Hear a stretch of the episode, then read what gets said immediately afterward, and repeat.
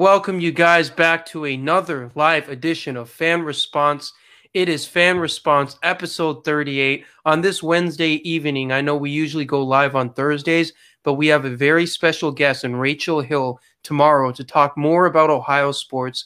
We had her back in May. She was fantastic. She thought Isaiah's takes were absolutely loony, which is exactly what we are going for. And uh, apologies to the audience today for getting uh, two minutes late started here, but um, we're glad to be on air. And you know, it's not an MI6 Sports Network show without some technical difficulties, right, Callan? Exactly. exactly. Yeah. So, uh, first things first, we got Isaiah. I do not know what's going on here. He's got the Houston Rockets jersey on right now. Isaiah, I know you're a fan of players, but Yao Ming, he retired 10 years ago, buddy. So what's up with your Houston Rockets fandom? Bro, first of all, we're going to talk about the Houston Rockets because they hired a new head coach today. So I decided to just wear this to rep the Houston Rockets. And secondly, this is not Yao Ming, man. This is actually, uh, hold on. Oh, wow. This is actually Jeremy Lin. Jeremy Lin's Houston Rockets jersey. It's a throwback. Um, I'm only rocking it because there's been rumors in the past couple of days that Jeremy Lin might come back to the NBA as a possible member of the Golden State Warriors. So I was like, you know what? What the hell? Why not? The Rockets, they have a new, they have a new coach, plus Jeremy Lin is in the news. It just makes perfect sense to rock this Rockets jersey. You know, speaking of Jeremy Lin, Isaiah, there's been a lot of news about him potentially to the Golden State Warriors back to the Bay. By the way, if he does, I'd love to meet him up in, you know, Palo Alto or San Francisco. It'd be very, very cool. But is there any other open speculation of Jeremy Lin to any other NBA teams? Because I know you are the chief journalist for MI6 when it comes to Linsanity.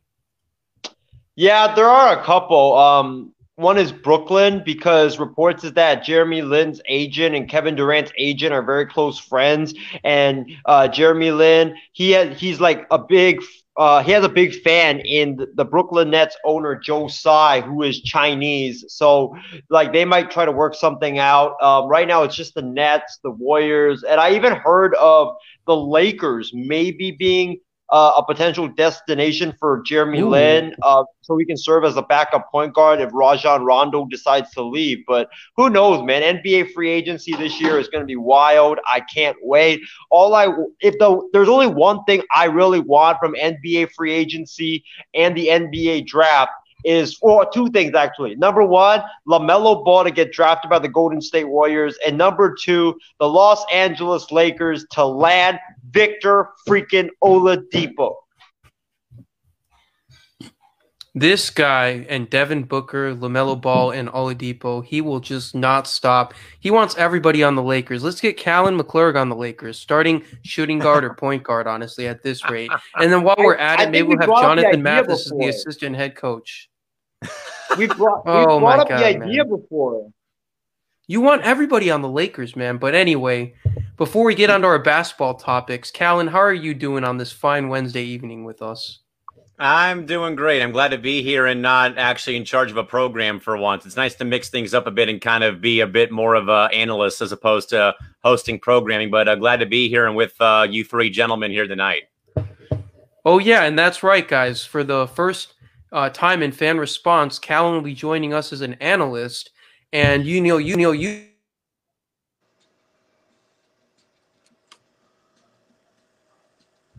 I think we lost Steven's audio. I can't hear Steven. For the time being. I'm for the time for the being, time. we can't hear Mr. Wang. For the time being, I'm here for the first time, y'all. Well, Martin, we're glad to have you here, but sadly, we can't hear Steven for some reason. Yeah, he's, he's playing uh, Mr. Mime. You guys hear me okay? We can now. Yes. Sorry, guys, I'm going through some technical difficulties right now, but we all know it's not MI6 without the tech difficulties. But I did want to go over to Martin, who is joining us um, on the MI6 Sports Network, one of our broadcasts for the first time since Jonathan and Callan joined our network. Martin, how, how's everything going over there down in Fresno, and uh, how's the sporting world go- treating you right now? Uh, Fresno's Fresno. You know. You know it's cold in the daytime. In the morning, it's super hot in, in the daytime. As for sports, well, we came up short. What can I say? Next year, Giannis, baby. Heat up.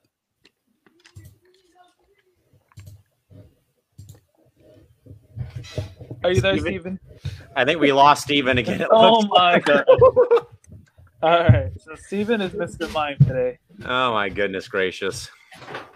Terrible. The one time I don't want to host a program and Steven is stuck with technical This is why you became our host. I, I guess so, apparently. uh, while we wait for Steven, I guess I'll uh, take over control for a bit here. We'll go to some comments, guys. Casey King on vacation in Sedona, Arizona, enjoying himself, and also uh, my buddy Tyler Work. Hello to Steven, Isaiah, and Martin, and oh, I guess hi to Callan as well. Again, I was not supposed to host the program today, but again, poor sadly, Stephen is uh, stuck with technical difficulties throughout the course of our program right now. Literally wrote that into the uh, private chat saying, "Give me a sec, audio difficulty." So hopefully, we'll get Stephen back on the line. Hopefully, sometime uh, very soon. Uh, Isaiah, Um, before we actually, okay, go for it, Steven. Yeah, we really need that Sam Ehlinger uh, video or GIF to come out because that would be perfect for when people come back from tef- technical difficulties. It's like, hey, MI6, I'm back. But anyway,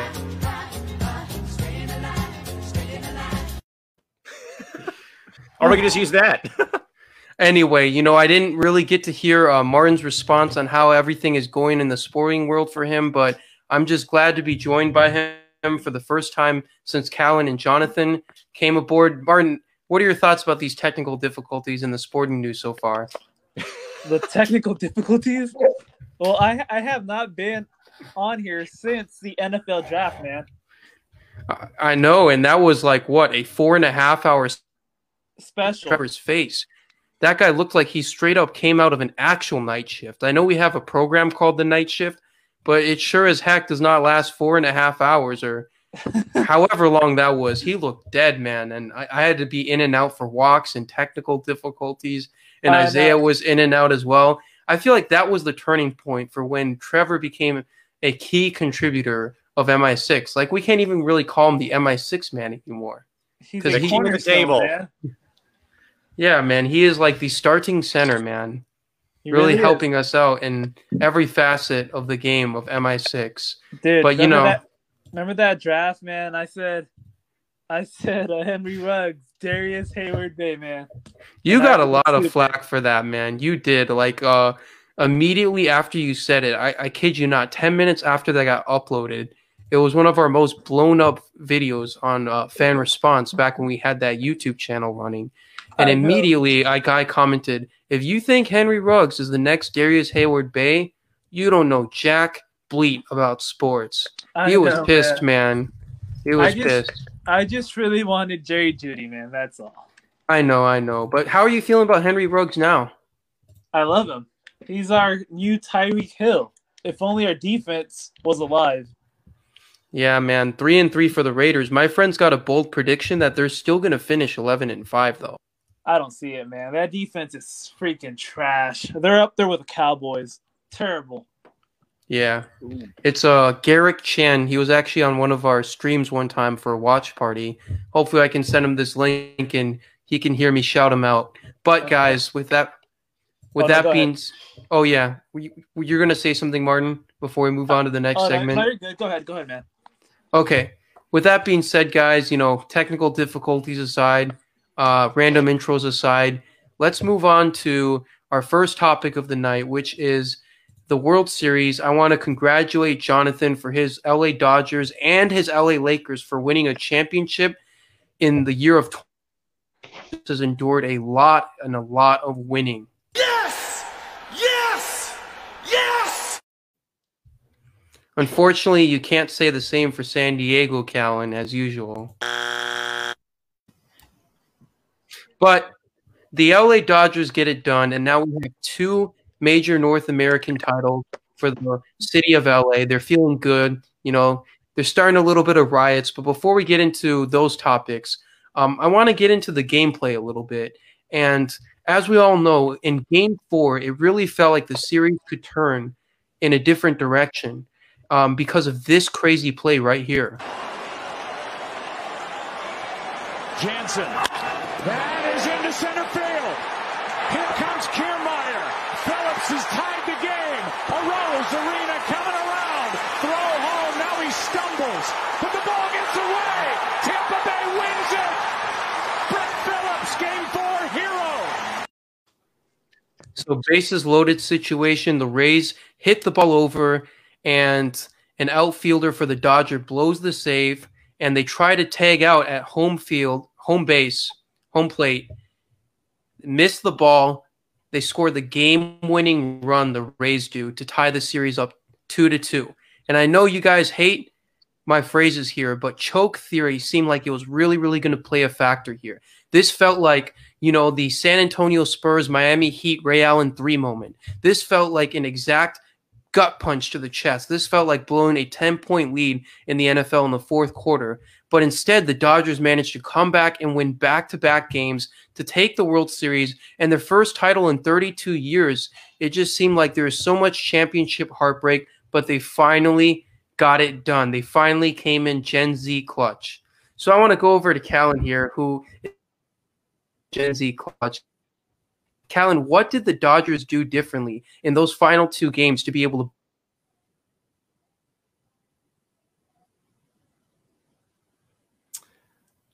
Sadly, Stephen cut out at the uh, the very end there of his question. But I will say though, in regards to how the series played out with the play we saw, is as I have said though, fellas, so many times though, and everyone out there watching, as I said, as I have said though, so many times, has been the fact that you can't give a team like the Dodgers, who have this potent offense and a very good starting rotation, you just can't give them chances to score runs or give them free chances to actually get guys on base. And, you know, I, I think more so that it's just a veteran led team that knew how to bounce back. And they also got that big hit, it seemed like, in every big time situation, whether it was a solo homer, an RBI double. But of course, uh, I, I think the stat that probably gets looked over so many times in, in the Dodger playoffs uh, this year, fellas, it's got to be that the Dodgers had so many runs scored all with two outs. And normally, a lot of teams don't really execute well with two outs and they have guys on base. But the Dodgers found a way, it seemed like in every game played in the postseason this year,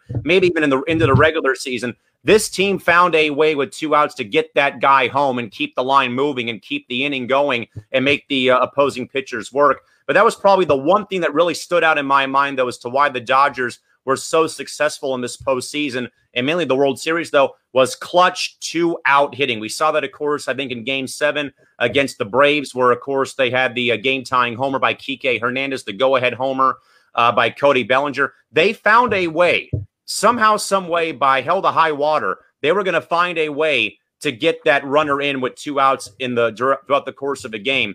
But also, as well, I will say as well that uh, Clayton Kershaw probably had his most impressive postseason. And I actually wrote a comment into Tyler and uh, to Tyler's program earlier on Wednesday night saying that you know Clayton Kershaw and Jack Morris are probably two pitchers that come to mind for their playoff struggles. But now here they are in the same breath for one playoff hurdles they had to jump over, and they had you know either very high ERAs in the postseason but now they have rings and they're going to be in, the, in Cooperstown very soon, though. But I had said though so many times though, guys, that this that majority of Kershaw's starts, mainly I want to say it was game three of the NL or game two of the NLCS, but also his two starts in the World Series were probably his most important starts of his career because it was a good chance for him to kind of prove people wrong and shut up the doubters and haters saying, hey, look, I can do this in the regular season and the postseason. And he finally, I think, was able to get that monkey off his back. And as I also said, though, fellas, yes, I despise the Dodgers, but you respect greatness when you see it. And Clayton Kershaw has been nothing but you know great in his career. Yes, it never came to fruition in regards to the postseason for the past you know six or seven seasons. But I think in the two biggest starts of his career, he came and stepped up in a big situation, and he's got that ring finally after a long, long wait. For sure. Definitely a couple of suspect characters stepping up in the postseason. But Callan, to me, This whole matchup seemed like a Los Angeles Lakers versus Miami Heat situation in that you had one team that was just overloaded with talent and highly paid players, highly touted prospects in the Dodgers. And then you had another team that was not expected to be in the World Series going toe to toe with them. I know it's different in baseball, and I know that one player in baseball has a lot less impact than one player in, say, soccer or basketball. But to you, was it always obvious that the Dodgers were going to pull out this series and finally win the title? Yeah, I would agree. I mean, that was that's also a reason I think, Steve, why me and Isaiah and John had talked a lot about game one of this series because of the ratings being down on television for Fox was it was mainly in my mind the lack of that other market. If this was Yankees, you know, uh, the Yankees and Dodgers, Houston playing Los Angeles, that it probably would have been like, you know, a bigger boost. But I think that as we had said, though, a lot of factors you know, uh, mainly the you know the debt and the revenue being lost this year. I think baseball's in about eight billion dollars worth of debt. They lost three billion dollars in ballpark revenue this regular season, having no fans in the ballpark this year. Uh, I also think it was a factor of sports overload because you had everything come back pretty much at the same time, from soccer to basketball to hockey to baseball, finally coming to grips in you know June or July for a 60 game sprint to the finish line. And you had everything pretty much going on at one time where your days, you know, Trevor Williams said it best, I think, fellas, that, you know, there was early days where you could wake up and watch, you know, maybe a soccer game at nine o'clock in the morning, then watch a baseball game at 12 o'clock. And, you know, you have all the games going on. You have the NBA regular season, the Stanley Cup playoffs going on, the Stanley Cup uh, qualifying round going on. So I think uh, mainly, Stephen, uh, I think it's probably for one, mainly in my mind, it's the lack of the other market. And no, and absolutely no disrespect to the Rays, a very fun ball club. But as mentioned, though, you know, a great team. But again, a lot of guys you don't know about. You know, no one had known about Randy or Arozarena or you know Blake Snell mainly because they play. You know, I call it small market syndrome. That's why I I, I say that about San Diego. I say that about St. Petersburg or Tampa uh, because you know you have guys there in these certain markets that you know play well but you hardly hear about them because they're not on national TV. They, they really don't, in people's minds, compete with the New Yorks and the Bostons, Chicago's, LA's of the world. But then you have, you know, you, you know, your guys in San Diego. You have guys on this Rays ball club, you know, like you know Randy Arozarena. You have, you know, uh, Blake Snell and Charlie Morton. You know, you, you have guys, but not like those big name studs like Mookie Betts and Bellinger and Muncy you know, so I think just mainly Steve in my mind, it boy, I I pretty much knew that once the Dodgers had gotten uh, gotten by Atlanta, uh, that they were probably going to win the whole uh, win win the uh, win the World Series. And plus, I think one thing that um, is not highlighted enough is that the Rays had a disheartening 3-0 blown lead that they had to come back from and win a game seven they were, you know, high, very, very tired from that. Whereas on the other end, you had the Dodgers who came back from 3 1, won three games in a row, completely different than almost blowing a series, and then carrying that momentum over to the World Series. And, you know, guys, I think Callan brings up a great point here about the sporting market and the lack of a prominent market um, in terms of the finals opponent, the World Series opponent that the Dodgers had in the Tampa Bay Rays. We know Tampa Bay's sports market is not always, you know, the most highly touted, especially in baseball. And if we're talking about overall North American sports, definitely Miami um, and maybe even Orlando are two cities that are more desired than Tampa Bay. And this is exactly why when um, you know people like Isaiah and uh, many other sports fans bring up the decreased viewership of the NBA Finals. It's a big pet peeve of mine. I feel like we are leaping to conclusions. This was the NBA's first year in uh, a format where they had the finals in the fall, number one.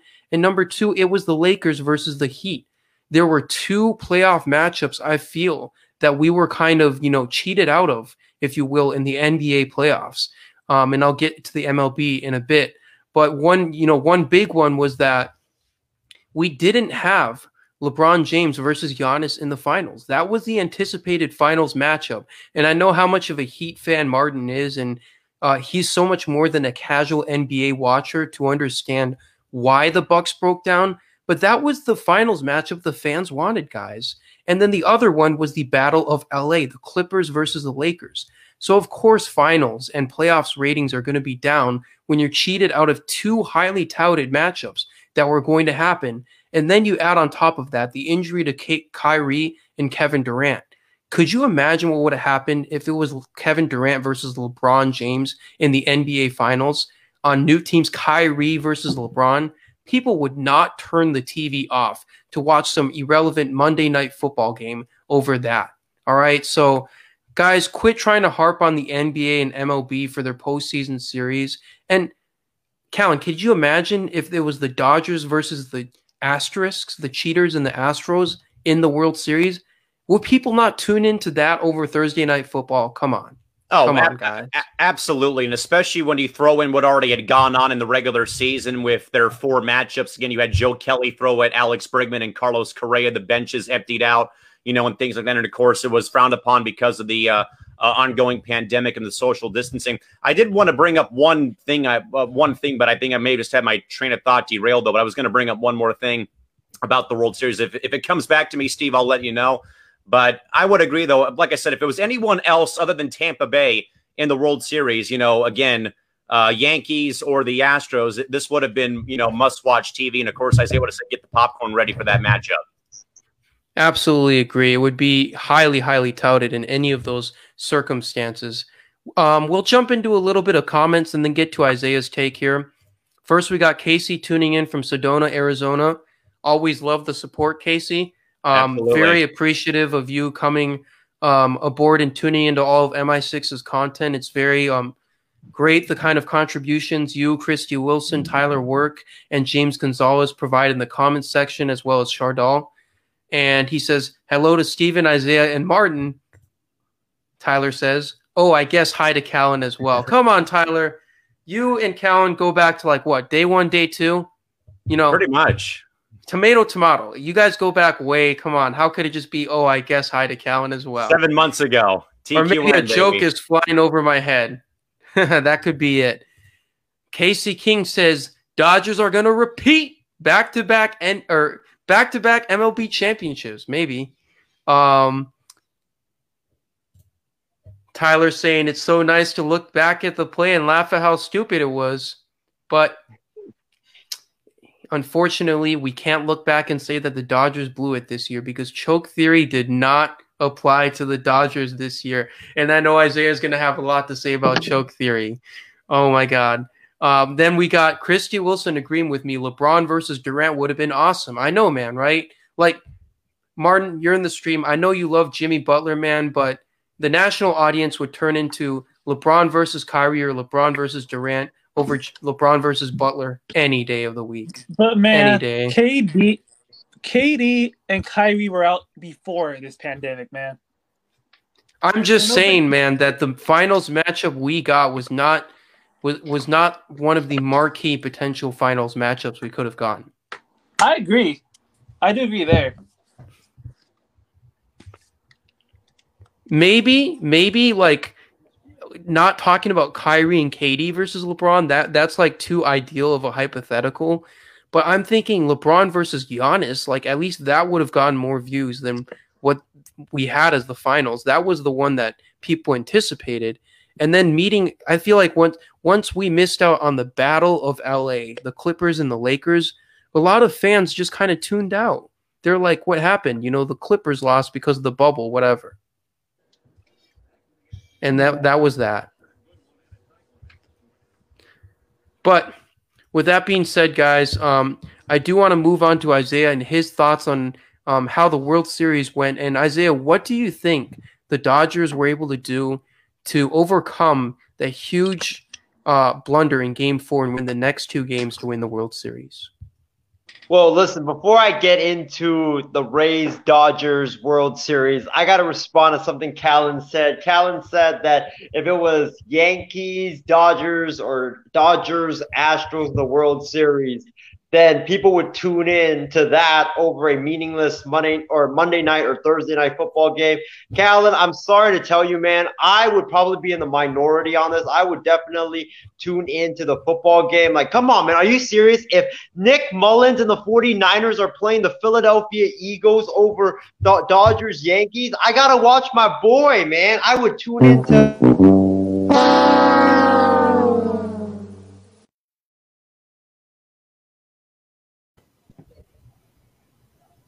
I would tune in to Nick to watch Nick Mullens play over the World Series any day of the week. Isaiah, but, if you have to laugh in the middle of your take, you know it's outlandish. Come on. Come on, man. Hey, look at Callan's reaction right now. But Callan, you better get the shades ready, by the way, man. Um, but listen, my thoughts on the Dodgers Rays game six is this. I don't want to take anything away from the Los Angeles Dodgers. They were the best team in baseball all season long. They hit the most home runs in baseball. Their lineup was so damn powerful from top to bottom. They had one of the best pitching staffs in all of baseball. And also, hey, the that's playoffs, the first time I've heard best pitching instead of one of the worst. Because that's usually yeah, what I, you say. Hey, I finally admitted it. Um, but also in the playoffs, when they went down 3 1 and were pushed to the brink by the Atlanta Braves, they showed me that they had the heart of a champion and battled back and got off the mat and somehow, some way won that series. So I want to give the Dodgers all the credit in the world. They totally deserve this championship. But I'm not here to talk about the Dodgers. I'm here to talk about the worst decision that I have ever witnessed in my entire life watching baseball. And I'm really surprised that Callan and Steven, you guys haven't brought this up yet. Uh, yet. Kevin Cash last night made one of the worst decisions I have ever seen in my life watching baseball in the sixth inning when the Rays were clinging to a one nothing lead and his starting pitcher Blake Snell was out there absolutely dealing. I mean, this guy was throwing 95 to 98 with his fastball and also he was making the Dodgers hitters look silly with his slider and curveball. That's how nasty he was. And after giving up the first hit, he allowed the Dodgers in the game in the sixth inning with one out. Kevin Cash goes and takes him out of the game. And you can see right there and then that Blake Snell was absolutely disgusted at Kevin Cash's decision. And he had a right to be because the guy was only at 73 pitches. I turned off my TV because at that point, when he took him out, I knew that the Rays were going to lose. And what happened next? The reliever that Kevin Cash brings in to relieve Blake Snell all of a sudden, boom, gives up two runs, and the Dodgers take the lead, and that's all she wrote. We've talked numerous times on this network about how analytics are ruining the game of baseball. And honestly, I wish that managers would manage with their eyes more instead of using the book or reading off the number sheet all the time to make their decisions your pitcher was absolutely dominating them. He still had a lot left in the tank. He was only at 73 pitches, and you only take him out because the numbers and the, the book tells him or tells you that, oh, it's the third time through the order, and that's when the hitters will start feasting on the pitchers. Let the pitcher pitch through it, Kevin Cash. It was just one blip in the radar. Stop relying on the numbers so damn much use your freaking eyes, man. And like you guys, uh, you guys see this? You guys see this? Uh, what I posted on Facebook right after the game. Analytics cost the Rays this game and this World Series. I posted this exactly right after the game had ended. The Rays are an organization that lives and dies by the numbers, and last night the numbers killed them. Yes, I definitely think analytics and overthinking was a big part of the Dodgers winning this series and the Rays, quote unquote, really blowing it after game four. I felt there was a bit of complacency of like, oh, you know, we can pull a comeback like we did in game four after the game four win from the Rays. But overall, I think um, the talent difference was huge here. I mean, the team payroll for the Dodgers is about four to five times that of the Rays. And Callan has something to add on. Maybe you've got your World Series thought back back on. Uh, Callan, what's up? Yeah, the uh, the light bulb just came back on. Uh, no pun intended. But, Oh, that's what I was re- going to refer to, though, was something I had talked about a lot, though, heavily during the course of the ALCS, and for that matter, both championship series, though, uh, fellas, was playoff experience kind of came to the forefront for a bit there with the Astros clawing back from 3 0. And of course, the Dodgers uh, climbed back from 3 1. And I think, Steve, that's also what you saw come to fruition is that playoff experience come to pass in the World Series. Yes, the Dodgers had, you know, one game one and the series was tied. They went up and it was tied again and stuff like that.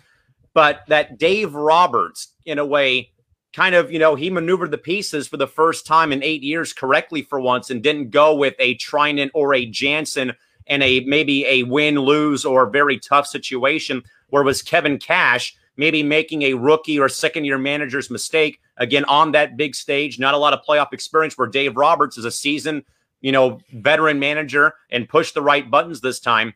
And I think that's what really mm-hmm. I think was also a big undoing factor for the Rays was again that playoff experience not there. And of course, the Dodgers eight years in a row in the postseason. It, and it finally came to fruition for Los Angeles on Tuesday night.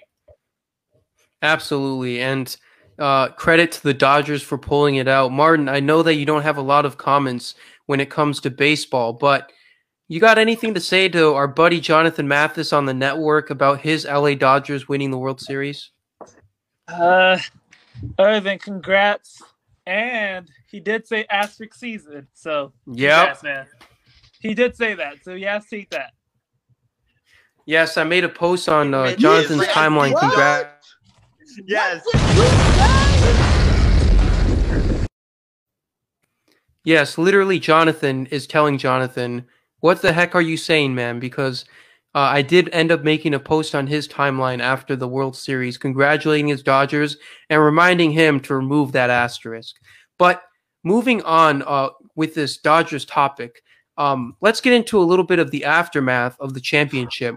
Obviously, we had crazy celebrations from LA sports fans again, um, which were even overshadowed by the fact that Justin Turner a guy who had been removed mid game, mid series for testing positive for the coronavirus, comes back out onto the field, no mask, to go celebrate with teammates, to go ce- celebrate with the referees, to go celebrate with the reporters. Um, what were your thoughts on that? Isaiah, I'll start with you.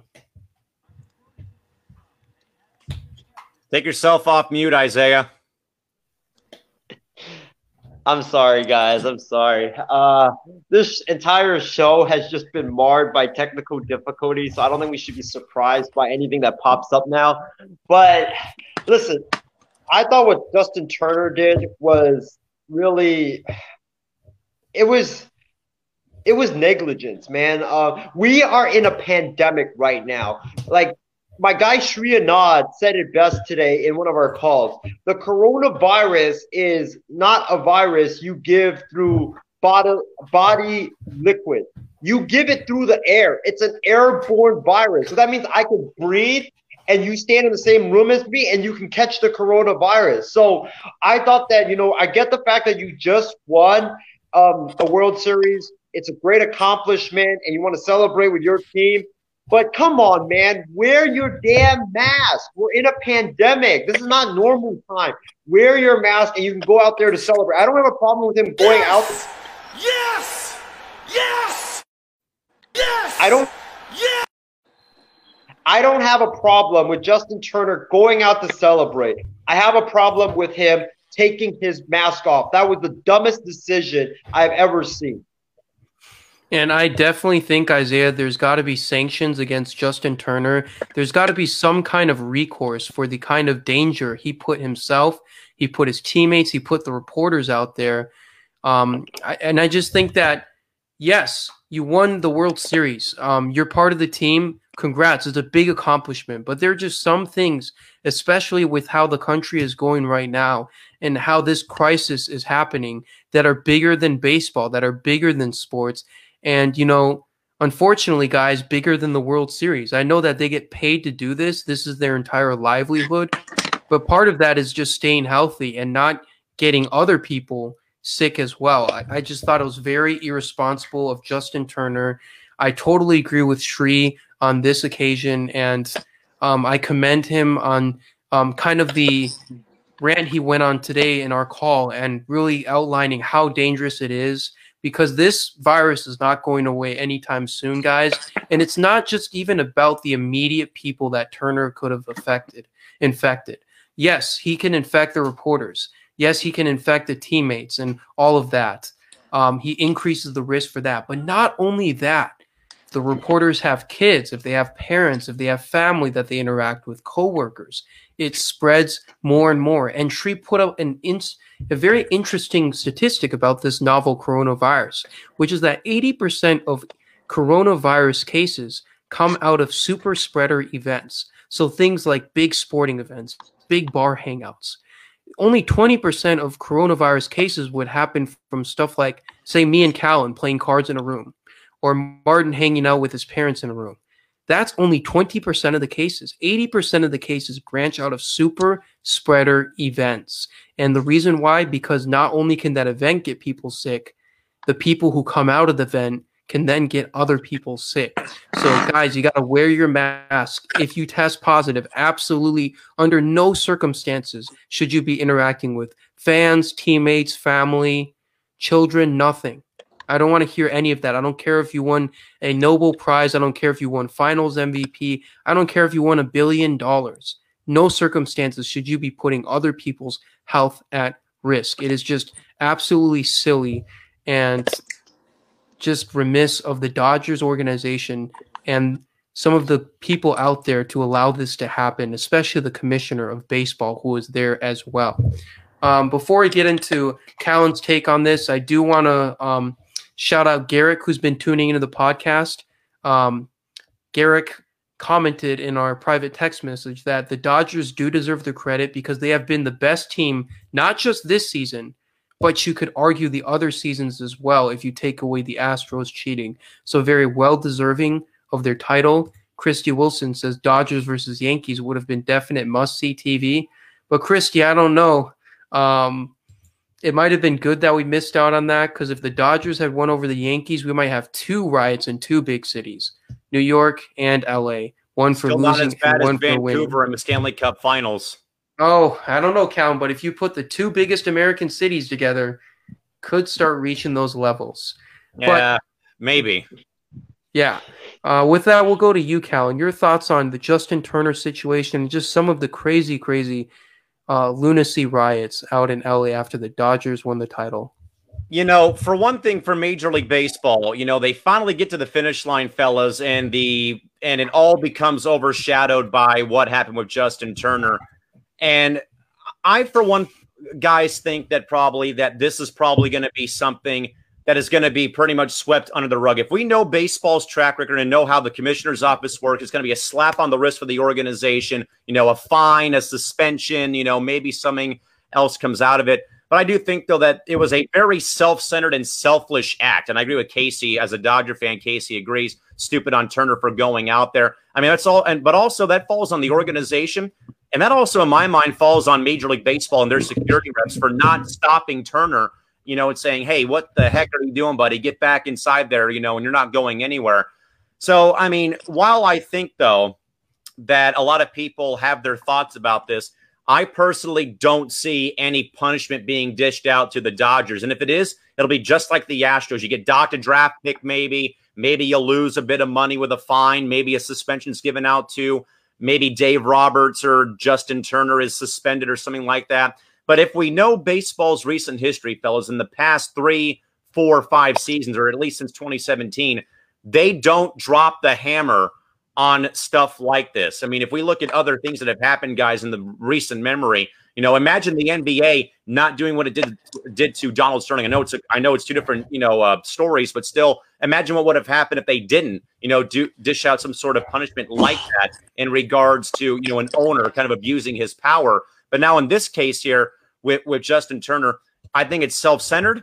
it's ignorant, it's arrogant for it's you know it's it's uh, ignorant more so in my mind. You know, just totally obliterating and totally forgetting about protocols in place because you know that could be a lot you know, perhaps maybe a penalty is in fact dished his way because you're talking about breaking a lot of the rules in place that were in this giant, you know, a memo sent out uh, to the, uh, you know, the ball clubs back when they were going through the negotiations periods. But again, knowing the commissioner's office, fellows, I think we all agree here. Nothing's probably going to come to light out of this, but I think it's also just more so. And I think it's a very similar thing, though, that I think it's a valid point, though. You know, here, guys, in the regular season, we had seen, you know, the outbreaks with St. Louis or with Miami. But let's look back though at uh, at a point in time though, guys, where the Padres played San Francisco, and right as the game was going to start, everyone was told to go and put a mask on because there was reports of a positive test amongst a Giants player. That game gets wiped off the board and moved to Sunday as part of a double header. And that ended up being a false positive test. So again, we don't know the full story, fellows. It's going to be a while till we hear anything. I think though that with baseball having this investigation, it's going to be, in my mind, very similar to what has gone on or what did go on with the Astros uh, cheating scandal. Though maybe a fine, suspensions, maybe, but other than that, I don't see a lot coming out of this. But I think though, uh, self-centered, ignorant, selfish, and a very careless and reckless action by Justin Turner. But I don't think though he'll face any discipline in my mind. And it's just unfortunate that we're stuck in this kind of culture within the MLB and within baseball right now where severe sanctions are not really the way that the commissioner or the league goes um, in speaking about these matters. And speaking of the World Series, David wanted to mention do you did you see the fans riot celebration video on Facebook featuring a woman falling off a vehicle and landing on her neck? Just I actually just saw it via KTLA a couple of hours ago. Actually, yes.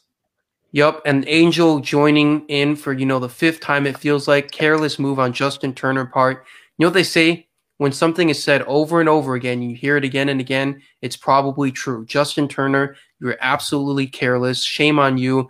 Like I said, I don't care if you win a billion bucks. You don't go out there and put other people and their families at risk. Just selfish on his end. Absolutely despicable.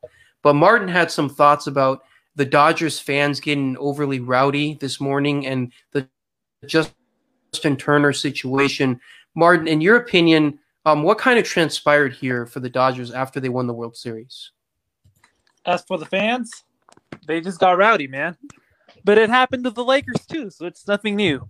But like I told you guys earlier, the reality is most likely these aren't even fans.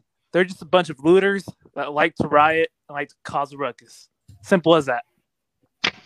Absolutely, and uh, you know that oftentimes is the case. Is that when you get rioters, when you get protesters, or people just celebrating something, finding a reason um, to destroy property or to destroy possessions, it's often not part of that fan base, whether it's a political organization or it's a team organization. It, they may not be part of that fan base. So we got to be careful about leaping to conclusions here. But I think in general, sometimes um, people they lose the sight of sports. You know, it's all about bringing camaraderie. It's about um, staying active and getting people motivated to live healthy lives and to have great bonds with people they wouldn't otherwise have met. And we've kind of lost sight of that worldwide. It's not just in this country. I feel worldwide soccer protests, all sorts of protests, people taking sports way too, too seriously. At the end of the day, guys, we got to remember it's a game. It might be the lives of some of these reporters, it might be the lives of some of these players, but nothing, including your job, is worth putting your physical health at risk. And I think that's where Justin Turner and the Riders are absolutely wrong in this case. And I think that's where the MLB has to put tougher sanctions on all sorts of things like cheating, um, putting public safety in danger. There's a lot of things that can be improved within baseball. Callan, what's up? You know, I was thinking about, you know, seeing the scenes from downtown Los Angeles. You know, again, thankfully everyone survived the 16 day title drought in the city of Angels with the Lakers and Dodgers. But I don't recall, though, fellas, and maybe Isaiah could correct me or someone in the chat box could. But I don't recall any riots ever breaking out when the Lakers three-peated again. But I was very young, though. But at the same time, though, you know, and I was even asking my folks, you know, because I've only, you know, I really haven't seen a lot of San Diego sports success in my time on the, you know, living here in, in, in my hometown. But I had asked him about, you know, when the Padres were in the World Series in 84, the Chargers in the Super Bowl in 94, and then 98, and then recently, you know, how were things here? And they didn't say any riots broke out, but it's more so of what Steven was saying, though, that, you know, the camaraderie of the local communities, you know, the bars being packed uh, along the beach and people, you know, beating their car horns and, you know, people dancing in the streets or, you know, running down the block and going crazy. But, you know, at the same time, though, I think Martin's onto a good point. Though, just people that just want to stir up stuff and, you know, just kind of have a good time. And, you know, at the same time, though, you know, ruin the you know, livelihood of a lot of people who have businesses in that area. Yeah, and totally ruin the reputation of those sports fan bases too. Frankly, it's just it's a bad look for everyone. And uh, Angel tuning in right here. Hey everyone, um, don't mind if it's peaceful protest, but you know, other than peaceful protest, you know, you you have to be careful about your actions in these kind of situations. And then you know, on top of that, Callan, this is it's it's another super spreader event. We're harping a lot I feel like we spent a lot of the segment talking about Justin Turner's part of endangering public safety. But when you go out there and you riot and you're physically touching surfaces, breaking things, interacting with people, getting into fights, falling down, that's beyond the physical damage, even more potential for coronavirus to be spread as well. Yeah, absolutely, and I think that that that uh, at least what I've gathered or what I've what I've heard from uh, LA Public Health there was, in fact, maybe a spike in cases linked to the previous um, celebration for the Lakers. So, uh, sadly, here we go again. Another super spreader event in California. But what's new, guys? You know, Isaiah, let's go to you for final thoughts on this topic. Listen, I I'm with Angel. I I like that the city. I'm I'm okay with the city. You know, peacefully celebrating on the streets that they won a championship. But what I saw, I think it was back when the Lakers won and also when the Dodgers won, these guys were going after the police officers. I mean, I don't understand. Like, they're just parked there. They're not doing anything to you guys. They're just out there to make sure, like, no no fires are being set on the street and stuff. And you guys just go out and start throwing bottles at their cars and start like beating their cars. Like, what is wrong with you guys? Like, just peacefully celebrate. I don't mind. Like, celebrate all you want, but don't harm other people. Don't break people's cars. Don't set streets on fires. Don't like break other people's stores. Like, this this city is not all about you. There's other people around us as well. And the city's not just about sports or the Dodgers or the Lakers. Hate to break it to everyone. You know, there's more to this um, year. There's more to this world than the than just the sports. And you know, we we do have to be careful though. Like Martin said, there's people outside of sports just finding a reason to break things. So I don't want to, you know, say anything against the fan bases, the excellent fan bases of the Dodgers um, the Lakers or even the Canucks uh, in Vancouver when they lost Canucks. the Stanley Cup. The C- Canucks, yes, the Canucks. Even when they lost the Stanley Cup Finals, lots of riots. I don't want riots. I do not want to, you know, go against their fan bases. Just telling everybody to stay safe, stay civil out there. Um, and just remember, it's a game to build camaraderie. It's supposed to bring people together, not tear people apart, not to tear neighbors apart, not to tear policemen and civilians apart. We have to remember the big picture here. And David, uh, with a hot take over here, I will never live in Los Angeles because of the crazy riots when it comes to sports, more than just sports, really. And it would be such a pain to fix up your own place to live every time. It's so expensive. And, you know, before we move on to the next topic, um, that is one thing Callan, that you really don't have to worry about living in San Diego because there is so uh, little of that amount of just large scale winning. You don't have people just tearing up the streets and damaging condos or housing or small businesses in San Diego. So, in that sense, Callan, uh, both our hometowns, mine of uh, Minneapolis until very recently, but also San Diego, we don't have any worries as far as sports riots. Don't give him any ideas. Eventually, oh. it's going to happen. Oh God! All right, San hey. Diego residents, if you're tuning in, take it easy on San Diego. Callan still has to live there, and maybe Jonathan and me someday. Please. Steven, you you missed the point, man. When the reason why, like, you know, yeah, I know LA, like it's crazy and stuff like that, but come on, San Diego, you've got the beach, you've got the nice like 80 degree weather, you got the palm trees. I mean, it's freaking paradise. I mean, I would choose San Diego in a heartbeat over Los Angeles. I mean, if I had enough money saved up right now, you betcha I would be in San Diego. Man, Plus, don't forget San- the pina coladas as well. For sure, man. San Diego Super Pina Coladas, because we know the Superchargers aren't there anymore. All right. Well, speaking of football, guys, we're going to move on to the football topic here. I have a feeling we're going to keep Callan laughing all night long because here's what we got to start it off, and we'll let the video tell the story of what our next topic is. Three, two, one. Sunk the boat, sunk the boat. Minnesota sucks. Thank you to Michigan for putting them in their place. Hey, sunk the boat, sunk the boat. Harbaugh sunk the boat. Thank you to Michigan for sinking the boat. That's for you, Golden Gophers fans. The boat has been sunk.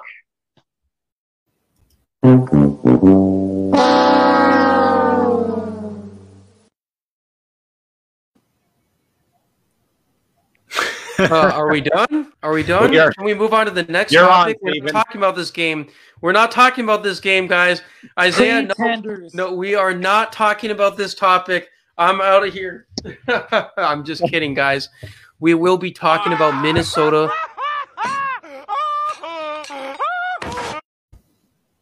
Oh, Callan, you are gonna put me through a slow death today, man. But uh, let's talk about the city of San Diego, guys. Which David is proud to be born and raised in America's finest city. Instead of this, instead of this game, anything but this game. Oh man, uh, so many things just went wrong for Minnesota here. Um, as Christy says, she would choose San Diego if she could live in California. Chardol saying Isaiah is an amazing, amazing singer. Um, I wish American we had, Idol, here I come. Yes, I wish we had Matthew Soltis tuning in today because he absolutely loved the original "Sunk the Boat," which was actually around Christmas time of 2019 last year. Minnesota was a one-loss team with the potential to win the Big Ten West and to have my dream Big Ten championship game. And they faced off against Wisconsin, and we all know what happened. They lost 38 to 17 after taking an early 7 nothing lead. And the story continues, guys. Early offensive production from Minnesota off of a turnover. It looked like they were going to have the momentum at home. At home, you score the opening touchdown and you lose by 24 you lose by 25 points to Michigan. And last time it was 21 points to Wisconsin, man. I I don't have any words for this game. I just I feel like the Gophers I don't want to use the Isaiah excuse that he made with Mike Leach and the Washington uh, the Washington State Cougars, but I just feel like the recruits aren't on the level of the Michigans, the Georgias, or the Wisconsins of the world. And like I, I don't want to be using that excuse, Isaiah. I know you're laughing it off, but how else are you going to break down this game, Isaiah? How how the heck else can you break this down? Because they had wide open lanes to run through. They had an entire chocolate factory of space to just run through in terms of uh, the running game, in terms of special team. There were wide open holes. I thought they were going through a cave every time they got the ball handed off to them or had it returned during special teams. Well, let me let me cut you some slack for a little bit. Uh, Minnesota, they were missing their starting kicker. They were missing their starting punter. They were also missing their starting linebacker and one of their starting offensive linemen because of COVID related reasons. So, I mean, maybe that's like if one of those or two of those guys come back, I mean, you might have a different story. But listen, Michigan, this is Jim Harbaugh's best team at Michigan. He finally has his quarterback. I know Callan keeps saying death. taxes, and Mich- uh, Michigan losing Ohio State. Well, that curse is going to end this year. Michigan is beating Ohio State. They have a great offensive line. They have a great running game. The receivers finally the receivers finally have knowledge of that system. And Joe Milton, my oh my, was I impressed with this dude. This dude has a cannon of an arm. This guy runs like Lamar Jackson. I mean, he's like Lamar Jackson, but with a cannon of an arm. Like, this guy is going to be great. Ohio State needs to be trembling right now because the Wolverines are on their way to the Big Ten championship. Oh man. David says, "How about we talk about the Boise State punt mistake again?" Yes. Let's talk about that one before we talk more about this.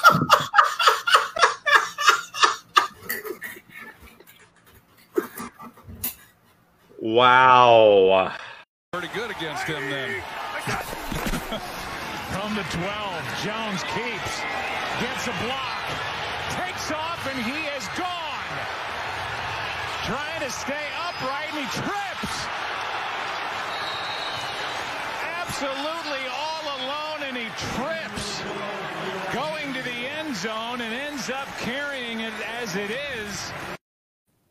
Turf Monster got him. Oh man. So uh looks like the Boise State punt video was taken down within our branding, but you know, that pretty much kind of wraps up um the program of Minnesota football. Just so much false hope and always almost reaching there and then just tripping and falling down, man, for real. The moment that broke the internet, sunk the boat. Couldn't agree more, Christy. Oh, but Angel, I got something to say to you, man. How dare you comment this about Ohio State not being able to beat the beat Michigan?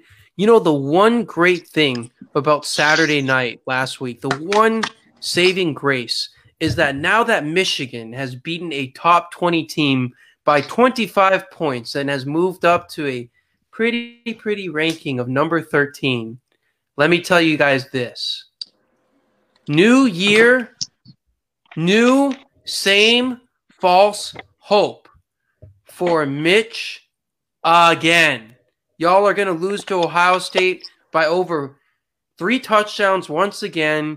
You're going to look great all year long off of this Gophers win. Go enjoy your freaking frauds logo. Sure, you expose the PJ Fleck Gophers. Sure, you guys hate the camaraderie and the brashness of that head coach. And yes, for one night, you proved the doubters wrong. You came into Minnesota, you came into the Twin Cities, and you pulled a Wisconsin like performance as Callan puts the hand signals up. But let's not forget about the big picture. Ohio State versus Michigan, man. Come on. That's no competition, man. It's like they're playing a JV team out there. It's like me versus Isaiah one on one out there, man. Never, ever going to beat the Ohio State University, guys. OH, new year, same false hope for Mitch again. I will take Wisconsin with a better chance to beat Ohio State, even with the COVID concerns of Paul Chryst and the quarterback. I will take Uh, Clemson. They're Take not in the Big Ten, Martin. They're not in the Big Ten, Martin. But yes, Clemson definitely has the best chances overall. Callan, what did you see as the breakdown for this Michigan Minnesota game? Uh, as I know we're a little bit late to the party covering it. No, I, I just think that Minnesota, eh, that Michigan probably looks good for right now. But again, you're talking about playing Minnesota. You know, this is this is not even a measuring stick game. That that measuring stick game for me is going to be Michigan State. It's going to be Ohio State. Uh, but of course, that's the only game that I think anyone that's a Michigan fan cares about. Forget playing Minnesota. Forget playing Rutgers and all these other schools. The only game that I that I think, or two games, but more so, the only game that they really I think care about this year is beating Ohio State. It's been a very long time for the Wolverines. You know, either losing by close or getting plastered against the wall by the by uh, Ohio State every single season. It seems like, of course, there was so many turnovers, you know, with fumbles and picks last season that it was an ugly, ugly game last year. That is the one game that I think any Michigan fan would tell you, even Isaiah would tell you, that's the only game they care about this year. Forget about about Sparty, forget about Rutgers and Wisconsin and you know, and, and uh, the rest of the gang. The only game that Michigan has circled on their calendars or has alert notifications for on their phone calendar is when they play Ohio State this season for sure. Yep, when they play their father. I would say older brother, but that's a little bit too nice for Michigan right now. Uh, Ohio State is their father. Absolutely. Uh, Chardal commenting Ohio State will lose to Michigan in the game 42 to 24 and will show the Buckeye fans that Michigan will hail great in college football. Hail, hail to Michigan, the false hope of 10. That's all I got to say, man. It's false hope after false hope. And guys, anything Chardal comments as predictions, immediately bet against it. Bet your entire home mortgage amount on it. Bet your Tesla car on it. Bet your used car on it. Bet $1, $2, 2000 200K against anything Chardal says as a sports predictor. And guys, I know it's been a rough, rough segment with a lot of technical difficulties and my cough attack to pile on top of that. I was choking a little bit on Goldie the Gophers' big losses over the past couple of seasons, but I wasn't choking as hard as Chardal's sports predictions, man. Sorry, Chardal. Had to answer your little Ohio State hate there a little bit. But Martin, your thoughts on the fraud, fraud, fraud Gophers, as Isaiah would call them? Fraud Gophers. I mean, I don't have much thoughts on them. I just like hating on your teams. You know that. At least he's honest. At least he's honest, Steve. We don't even need a laugh sound effect to generate laughter out of that statement. It's the truth. oh man, and you know I love hating on your teams too, Martin. What happened to Tyler Herro in the finals, man? Please, he's up there as one of the goats. Uh, he's definitely had one of the GOAT rookie seasons. He is going to be a all star slash superstar. Like I said, I like hating on your teams as well, man. And Tyler Herro as a rookie equals Harrison Barnes as a veteran. You know, he just wasn't ready for the moment, man. He Please. He's better than Barnes. Oh, Chardal agrees with Martin. He loves hating on my teams. Chardal, please keep doing it, man. When we're done with this, maybe my Timberwolves will even have a championship um, based on your prediction record. But uh, Jim Harbaugh, C O T Y, cough of the year, choke of the year, choke of the year. Choke of the year. I agree, Isaiah. I totally agree. Paul Chryst, you you know, know- get coach of the year for getting the Badgers back after the COVID outbreak they had on Wisconsin. on Wisconsin, as Callan says, he's he's ready for Wisconsin to finally dethrone uh, those Ohio State Buckeyes potentially in the Big Ten Ready, ready championship. for them to finally win the big one. Death taxes Wisconsin losing in the Big Ten title game. It's been that way for like it feels like forever, ever since Russell Wilson left. Sadly, You know what, Callan? I think Wisconsin and Georgia should form a runner-up conference. They should Let's call do it it. the runner-up conference because for it. every single year it feels like they're a runner-up of their conferences. I mean, for goodness sake, they're like the Houston Rockets of college football, just habitually falling short in the clutch. But uh, moving on from that, guys, moving on to another false hope here. Isaiah Leung brought up the topic of BYU. If they go undefeated at rank number 11 right now, do they get into the college football? Well, let's look at their schedule. I guys. see They got Yes. I said BYU in the college football playoffs, Division One FBS, not FCS, Callan. Yes, we are analyzing this topic right now, guys. BYU is currently the 11th ranked s- school in the country. They have Western Kentucky at home. They have number 25 Boise State on the road on the blue turf. Then they host North Alabama, a big, big powerhouse over there. I heard they're better than Bama nowadays, guys. And then they host San Diego State, Callan, in not my school. That's not my school. All right, Callan, I think this is a quick one for you. If BYU goes undefeated, do you see a potential playoff appearance for them? And we're talking about FBS football. Absolutely not. I don't see them being in the in the college football playoff because they're the only they're the lone school I think that is still an independent program where Notre Dame already joined the conference to at least have a shot at the playoff. BYU I think hurt themselves by not going back to the Mountain West Conference. They're they're playing, you know, Boise State and SDSU. I believe they're playing state in Provo, not in Carson this year. I think that's what Steven said. But I think that's what probably holds BYU back in my mind is the independent, you know, branding. I think the only other independents out there would be Navy, I think, maybe Army or is another one. But no, I do not see Brigham Young University because they don't have Steve Young's not walking through that door. Jim McMahon's not walking through that door anytime soon. Yeah, they're going to be a good team, but who have they honestly played on their schedule? I say absolutely no to Brigham Young in the uh, college football playoff. Sorry, Mr. Young, but no chance. Absolutely no chance. Yep, uh, I'm to put up the comment and the poll question momentarily. In fact, I think we already have the poll question down below. So, guys, be sure to leave your thoughts, your comments, and your votes in our Facebook Live poll. Does BYU get into the college football playoff if they go undefeated? Um, I will turn it over to you now, Isaiah, because we need to have a loony take followed up by the amazing take of Callan. Well, can you read me BYU schedule thus far, uh, Stephen? I would really, really. So they've got Western Kentucky at. I'm ready for this one. They have B. Uh, they have Boise State or, on the no, blue turf. Tell me the result of each game as well.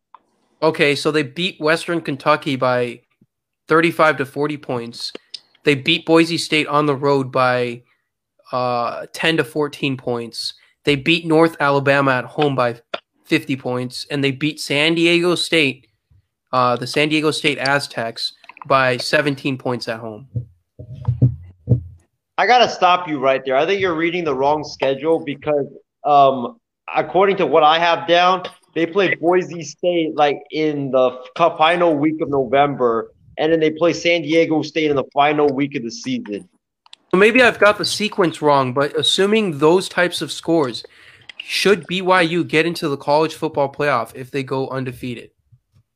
Of course. I mean, why is this even a question? BYU should definitely get into the college football playoff. The reason being is I am tired of all these like like these power they're going to play one ranked opponent all season. You have got to be kidding me, Isaiah. They're, they're playing one ranked team, and they are an independent program. Why do you think Notre Dame went and joined the ACC to have a better shot to make the entire playoff field? I no, there no, absolutely not. BYU the, cannot make the college football playoff, even if they go the unbeaten. Reason, absolutely not. The reason why I want BYU to make it is because I'm tired of like the Big Ten and the Big Twelve and the, the SEC and all the Power Five conference making it in. Let a non-Power Five get in like UCF did when they went unbeaten for like back to back years and see what happens. I mean, it's the fun. So you want them to get in just to get their doors blown off by Bama, Georgia? No, nobody is going to tune into that game at BYU somehow, some way. Independent program, not with any conference affiliation, goes in there as a four seed, a two seed, or whatever, and gets absolutely plastered. That's the last thing that BYU wants to have happen. But Callan, you forgot one thing though. They've beaten all their opponents by 30 plus. But what what schools are these? You know, we're talking the Sun Belt, we're talking Conference USA, the AAC. No, absolutely no chance BYU gets in. I have BYU, never seen Callan debate with this kind of passion before. I absolutely love absolutely it. Absolutely no chance. BYU has a stud quarterback who I think will make it to the NFL one day. I mean, this guy's good. They have a good off- offense that likes to throw the ball around. I mean, I just say, why not? I mean, it's 20, it's like 2020. It's like you want some fun in the playoffs. And if BYU goes into Boise, which is a very, very tough place to play, they go into Boise and they beat Boise on that blue turf by, let's say, 20, which I highly doubt it will happen. But if they do, then I think they're worthy of a playoff spot. I mean, they went undefeated. Who you got to give them. Isaiah? You got to give them the reward for the result. One ranked opponent on the schedule, literally Western and Kentucky no conference championship and no conference championship. Not even an Not appearance. one, but guess what? They're independent, Isaiah. There is no chance that this program, if they go unbeaten, gets in. They have one ranked opponent, and that's Boise State on the road in Boise. But come on, Western Kentucky. I don't even know. I don't even know what conference they're in. North Alabama. Give me an absolute break. Their last game is San Diego State at home. There is no way that that schedule is going to outweigh an SEC, ACC, or another Power Five. I know it's 2020, Isaiah, but there is no way, absolutely no way that BYU gets in. Angel is right, though. They'll get into a bowl game. It's going to be a New Year's Day six. They're not going to sniff a college football game out of here with that nonsense, Mm-hmm. please. Martin, let's go to your thoughts. Um, Absolute rubbish, Leon. Absolute rubbish. I I have a question for Isaiah. Who gets left out if they make it? If Name they your make four it, teams, Isaiah. Yeah, who gets left out? Ohio State. obviously it's gonna SEC champion definitely will get it. Okay. Big Ten champion for sure makes it. Uh, right now, Big Twelve is out because they have two. They're like teams right now, like two lost teams. Oklahoma plus I think State, Oklahoma- Isaiah. No, plus I think Oklahoma State will lose to Texas and Oklahoma. So I think Okay. like that. Okay, so two losses out. Yeah, they're gonna be out. I would say Pac-12. I mean, Pac-12. I don't think they're gonna make it because they always beat each other up, and I don't trust USC. Oregon, they always Their choke at start the date end. probably also does, uh, their start date probably also doesn't help their cause either, Exactly. They're only gonna play what six games this season. if they're lucky. So he's If leaving lucky, the yeah. Pac-12 and the Big 12 out. So name me your four playoff teams under the circumstance BYU gets in. Right now, I would go Clemson, Alabama, Ohio State, and the last one is You can only pick put four. You It said would have to be BYU. BYU under your Yeah, your would, phony baloney yeah. take. It'd have to be BYU. yeah, I would put BYU because I would put them over a one-loss team if they go undefeated. You'll put them over Notre Dame. They're You not see, going you- undefeated though. Okay. So you see, usually a non-power five team going undefeated and being left out would be a case for playoff expansion. Thank but- you.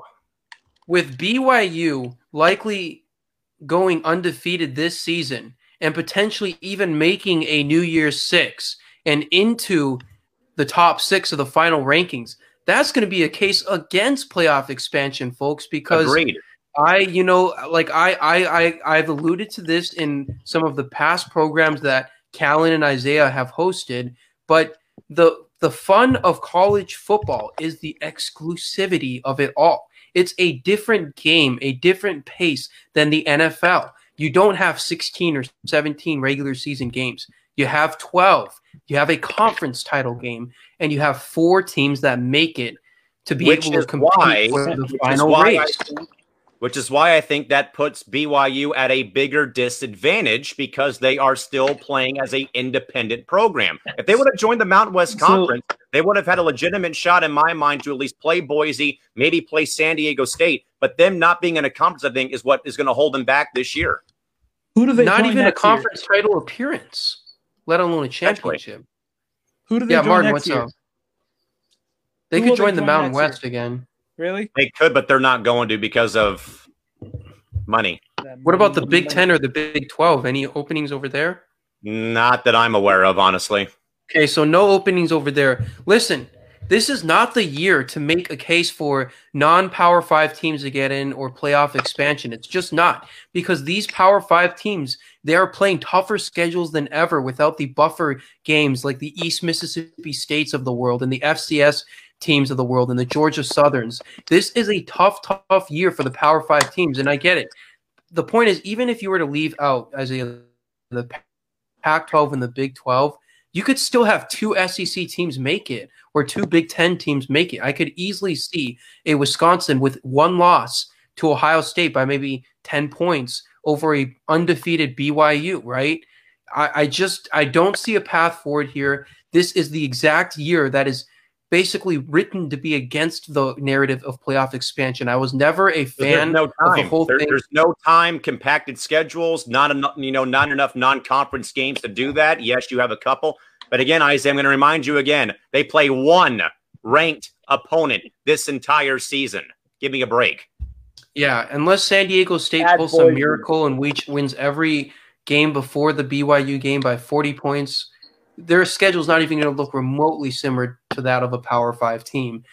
And that's the that's the whole point, guys. I think the whole point is that college football, the beauty of it is you have fewer games, each game matters more, and the exclusivity of it all. Even with a four teams format, you already have the championship games per se, like the semifinals and the finals, being low key ruined. I mean, Clemson blew the top out of Notre Dame a couple seasons ago. And then did you see the LSU Oklahoma game? Like, what the heck was that? I thought it was like Ohio State versus M- Mankato State University or something. Isaiah, like, you're reacting good. now, but that was BYU. It would have been 73 nothing. It would have been worse than the Bears beating the Redskins in 1940. Yeah. With four playoff teams, we're already getting – lopsided scores with Power Five teams coming into the mix. Just mix. imagine that similar game, but with BYU or San Diego State. BYU, there, it'd, be, it'd, be, just absolutely terrible. And also, I would, think, though, I would think though as well that yes, BYU may get considered, but you know damn well that committee is not going to want BYU in there because money, television revenue, tickets being sold. They let fans into the game. So Isaiah, come on, man, horrible. Callan, yeah. I am praying because you know how you know how diehard of a Hawaii fan I am. If if Hawaii BYU has no chance either, they're not even going to be able to host the bowl game this year because of the COVID restrictions in place. I mean, don't you want to see Hawaii potentially upset Alabama in the playoffs? Like, I want these. Like, I, I agree with the last uh, time that I can recall U of H being in a meaningful bowl game, they got their doors blown off. No, I, I mean, I agree with Angel. I would have gone at least eight or. What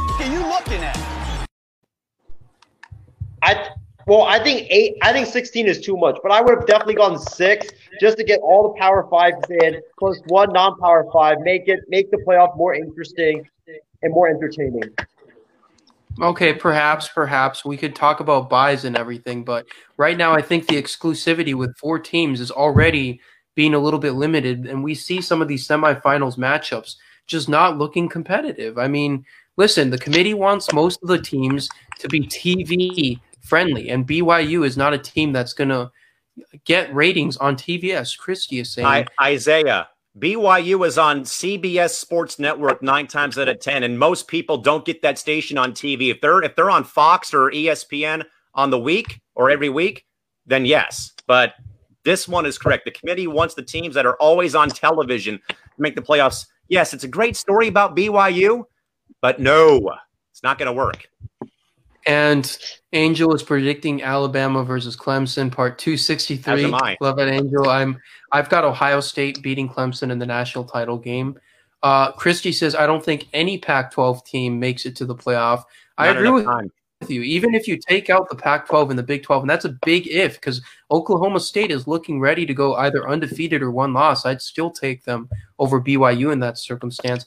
You could still have two SEC and or two Big Ten teams make it to easily knock out my only my, my only legitimate beef with the Big Ten, and I said it earlier Wednesday morning, was that that they did not think the schedule through with them not having any off days because now that game between the Badgers and Huskers uh. is totally off the board now, which I think a lot of Big Ten fans would agree. Though, what in the world are you doing? You're looking like Isaiah Leung saying that BYU is going to make the playoff. Christie's got Clemson winning the season. Anyone but BYU at this point, guys. Uh, we're going to move on to the next topic here. Uh, Really, if, not if, no point in dragging the had, topic out even more. What's up, Isaiah? Make it quick. If I had, if I were running the committee, you know damn well I would have Hawaii and also the other whack Mountain West non-power five schools make the playoffs. What the are you looking at? You literally play a rivalry game for a screwdriver. Come on now, seriously? Oh, all right, guys. Let's move on to some basketball now because I'm done talking about BYU or Hawaii going to freaking college football playoffs. I mean, FCS playoffs have at it. FBS, hell no. Sorry. Excuse my language. Uh, go Toreros. Always yes, making the playoffs at our at our at our level here in San Diego. Yes, sir. FCS baby. So, um, in new news, guys, in the NBA, Daryl Morey becomes the president of basketball operations in Philly. Uh, as we all know, his analytics drove the Houston Rockets to tremendous success, but a glass ceiling as they could not make it to the NBA Finals. and pulling really a Georgia and just blowing their best chance in 2018 and never being able to recover from it. I've always called them the Georgia Bulldogs of the NBA, Isaiah. But what do you think this hire here of Daryl Morey to the Sixers does for the franchise? And perhaps do you think it's enough to keep the core of Embiid and Ben Simmons together? Oh, I mean, I love this hire for the Philadelphia 76ers because they finally get a competent GM in there to make decisions for this franchise. I mean, I like Elton Brand, but come on, man. Elton Brand wasn't ready for a big time franchise, which is the Philadelphia 76ers. You get Daryl Morey, who has lots and lots of experience building teams in there to run your front office. I think it's a great move. Plus, he's got a great relationship with Doc Rivers, the new head coach of the Philadelphia 76ers. I'm really interested, however, to see the dynamic between Daryl Morey and Doc Rivers because you know Daryl Morey, he likes to go small. He's all about analytics. And you know, analytics tell you to go small ball, and you don't need a big man in today's NBA. But Doc Rivers is a guy that is old school. He's a guy that you know plays with a center, plays with a power forward. So I'm really interested to see how that dynamic would work. But I think this is a great hire for Philadelphia. Um, I honestly think that, you know, there was reports that Daryl Morey quit the Rockets job because, you know, he wanted to spend time with his family. But I called baloney on that from day one. I thought, and it was uh, reported by Woj today that um, he after quitting or after leave resigning from the Rockets, he immediately turned his attention to Philadelphia. Uh, Philadelphia's pers- been pursuing him for the last two years. They even pursued him this year secretly when they were trying to get a new executive to work above Elton Brand. But it's a great hire for Philly. 76ers fans should be celebrating. They should be on the streets of Philadelphia, uh, running up and down and just throwing themselves a parade because they finally have a big time executive to help run this franchise, something they've been lacking for the last four or five years.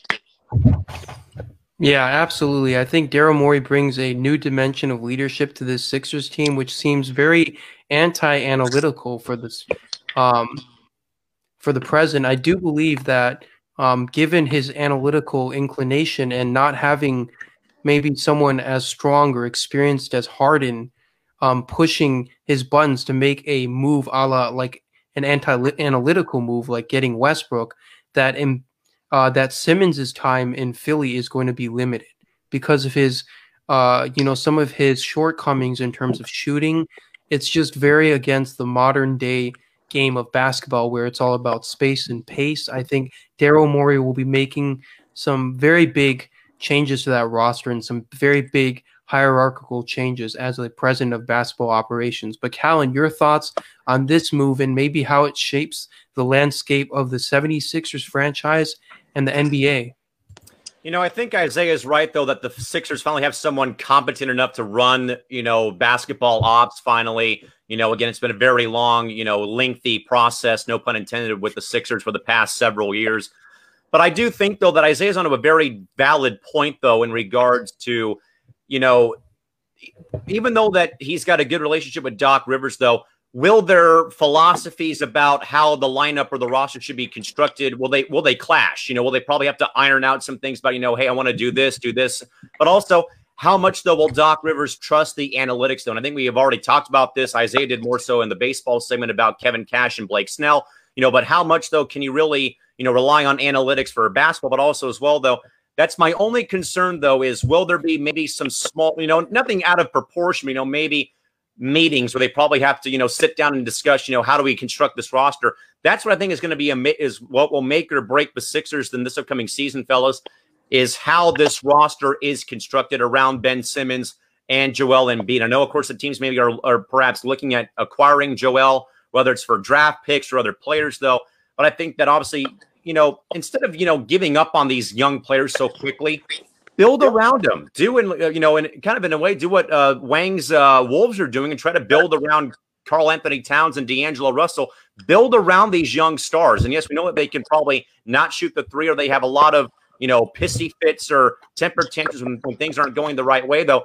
But build around them. You know, don't look to trade one of these guys away and break up this little duo you got going here. But also, I think that uh, more than anything else, though, You've got to try to land a third star, though. You know, much like what we've already talked about with the Lakers getting a third star, the Sixers need that one more guy or one more player in my mind to fit the puzzle to take that load off of both Simmons and Embiid because these two guys can't carry this ball club for an entire year in my mind, especially through a playoff stretch as well, where again we saw them get knocked out early in the postseason this year. But I like the hire, but again, it's more so for me. Roster construction will be a very big talking point once, in fact, uh, the free agent, the free agent market does open up sometime within the next month or two. Yep. And uh, so, Callan, you think that Ben Simmons stays with Philadelphia for the time being? I believe so. And I think that they both stay and it becomes a thing where, and I think it becomes a thing though, where they probably, you know, maybe flourish under Doc Rivers because, you know, we talk guys so much about coaches being fired, you know, and Isaiah and I talked about this on the night shift recently that when the Falcons blew out Dan Quinn, and I think we could make the comparison to when the Lakers fired Mike Brown for Bernie Bickerstaff. You know, one USD alum gets uh, fired for another USD alum and Bickerstaff and Brown. But usually those first couple games are, hey, forget the systems, forget playing rotations or whatever. Play your game. And you see that teams sometimes adapt well to that new voice. I think that Simmons and Embiid make this work with the new coach in place, not have to not you know, and not hearing the same voice that was Brett Brown for a long time in their ear and you know the same philosophies where now you have that new voice in charge that they probably in my mind they probably flourish maybe not right away but this does in fact in my mind work as time moves on yes martin your thoughts on the daryl morey hiring and perhaps ben simmons future in philadelphia I think Ben Simmons is gone, man. This guy hmm. has been. i would there agree for- with that How long has he been there now, man? How long have Embiid and Simmons been there? They have Josh Richardson now, a shooter. And it's just it's just simple for teams like the Lakers, even the Bucks, the Clippers to beat this team. Cuz you don't respect Ben Simmons. He's just a passer and a rebounder. He's a 10 10 10 guy. I, I don't I, I don't I'm not a fan of Ben Simmons. I say trade him to the uh let's trade him down to the Warriors. Ruin the Warrior Warriors. let's ruin the Warriors and get them back into relevancy. oh man martin Look- loves rooting look, against man. the top heavy teams Look, you tr- you trade Simmons for that top Warriors pick, and they signed Lamelo Ball. Perfect. I love it. yeah that that that is one bold take there ben Well, simmons for lamelo ball Well, because Lamelo's a, a passer, he could actually shoot, and he'll actually help Embiid become the best center in the league, which he should be already. Yeah, I, I, I totally agree with that. That Lamelo Ball, um, maybe in Philadelphia be a better fit with Embiid. Ben Simmons can maybe get some inspiration from the Warriors as far as shooting, but also the point that Lamelo Ball is a ball dominant, uh, you know, guy who loves handling the ball and a ball dominant shooter at that. So how would that work with Steph and Clay? Sorry to burst your bubble, Isaiah. Lots of question marks if indeed LaMelo Ball were to land with the Warriors. My my only thought here though is why are we not going to give Ben Simmons a chance to try with a new coach? I know that of course that it probably is not all on the coach for the shooter or the player not playing well, but you got to at least give it a chance, you know, and it probably does go up in flames, but I I think he's probably going to be there at the start of the season along with Embiid whether we like it or not.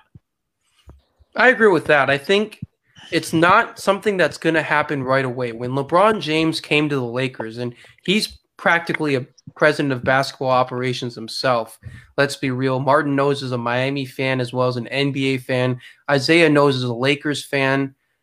And I've known in my uh, short time in Ohio around all the Cleveland fans, he's practically a president of basketball operations himself. Yes, he is. When LeBron went to the Lakers, Lonzo Ball didn't get traded or shipped away from LA right away. It took time to put a package together that the Pelicans were able to agree with and um, that the Lakers were able to get the right timing to acquire Anthony Davis. It took about a year's time before Lonzo was shipped out of LA. So with Ben Simmons, I'm not saying it happens overnight, Callan, um, as the season begins. I, I say it happens after maybe one season with Daryl Morey. Fair point. Isaiah had something to I- add on to the Ben Simmons topic. Isaiah, go ahead. I think if one of the two stars for the Sixers will be shipped out, I think I, I got to disagree with you guys. I don't think it's going to be Simmons. I think it's going to be Harris. Joel Embiid because when you look at Daryl Morey's track record when it comes to building teams, right? His teams don't value bigs as high as the majority of the teams in the NBA. I mean, last was it February? He shipped out Clint Capela, the Rockets' best center that they had in, like in the last five years. For a bag, literally a bag of chips. It was so bad, man. Like, so I don't think he really values bigs that much. And I just think that Embiid can get you more than you can get for Ben Simmons. And also, like, if they're gonna play the Mike D'Antoni style of basketball, which I really don't know how it's gonna work because Daryl wants to play that style of basketball. Uh, I don't. Doc likes to play the half court set style, so they're gonna have to work some stuff out. But if they decide to play the Mike D'Antoni run and gun, fast-paced style of basketball, I think Simmons would be a better fit because he's a playmaker. You know, he's a playmaker that can bring the ball and pass it to whoever else um, on the court that can shoot it. So I think he would be a better fit in a potential Mike D'Antoni style of play than a half-court set. So it really determines. It really depends. I mean, on what type of offense they are trying to play in Philadelphia. Or yeah, how about absolutely. how about Martin, go ahead. Off, we ship off Tobias Harris and his terrible contract. I mean, the Sixers in general are a weird team. So Tobias has max contract, if I remember correctly. Yep. Simmons does as well, right? Yes, and sir. then Embiid has a max as well, or close to. And they're all locked up till like 2023, 2024. You're not going to win with a core of Tobias Harris, Ben Simmons, and Joel Embiid.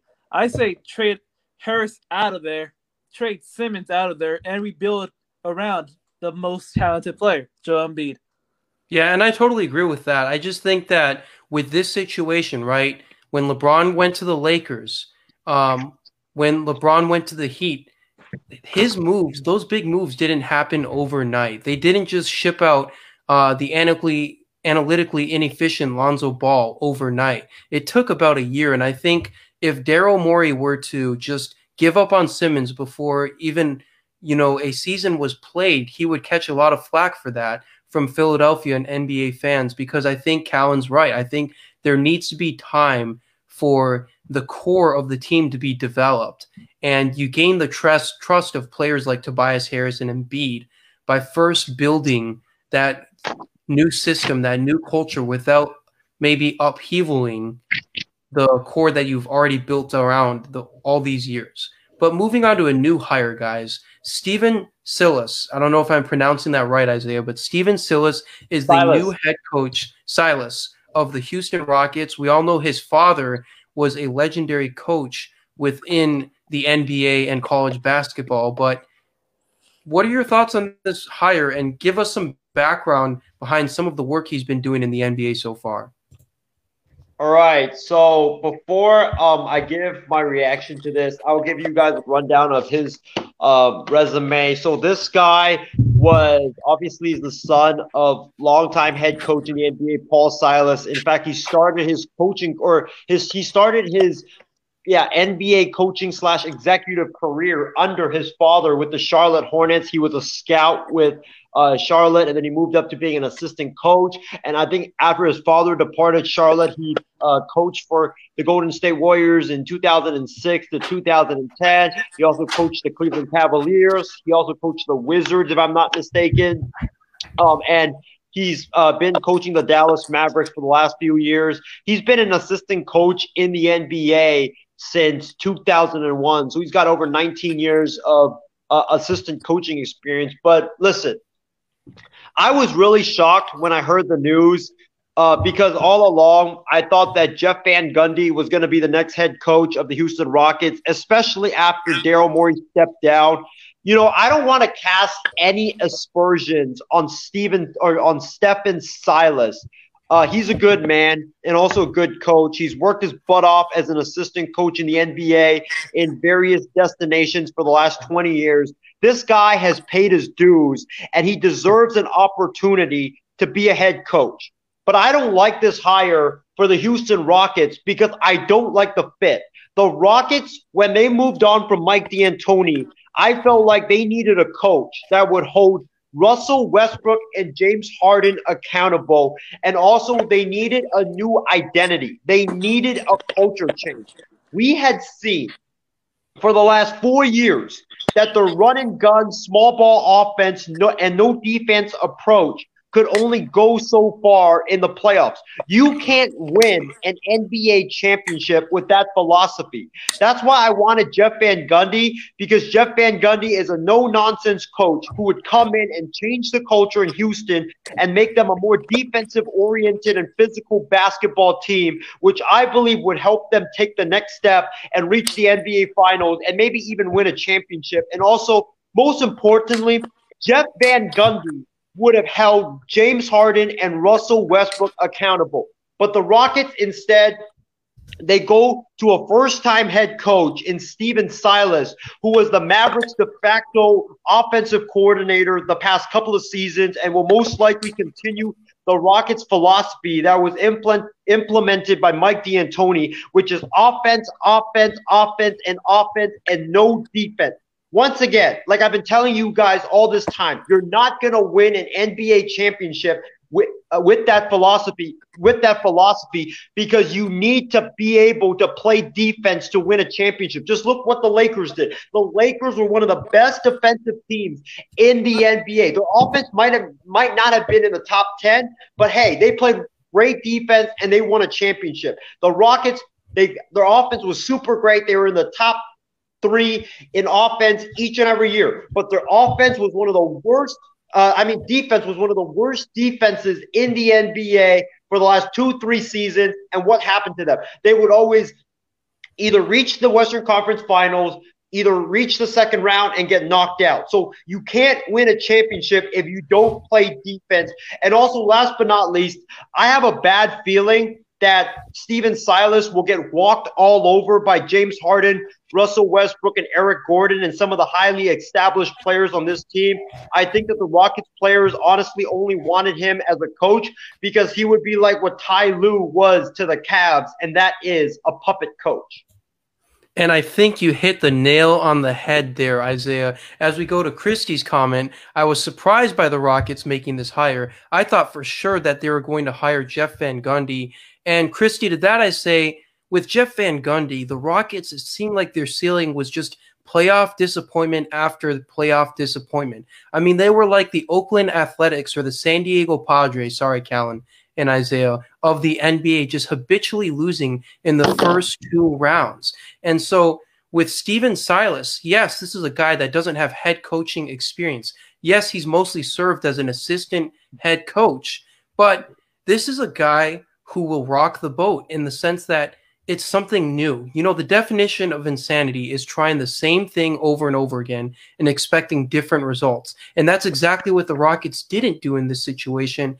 And Isaiah, when you said that this is a Tyronn Lue situation where they are trying to hand the keys of the franchise to James Harden and Russell Westbrook, you absolutely hit that take, Isaiah. For once, your take is very, very strong and reasonable and accurate here. I think the Rockets are trying to basically experiment with a Cleveland and situation with LeBron, an LA situation with LeBron, where basically they have the player, James Harden, the superstar in the core of the franchise, be the player coach. Because they've tried it with some of the stronger coaching personalities like D'Antoni and like Jeff Van Gundy. But I think now they're trying to shift towards the LeBron James championship model.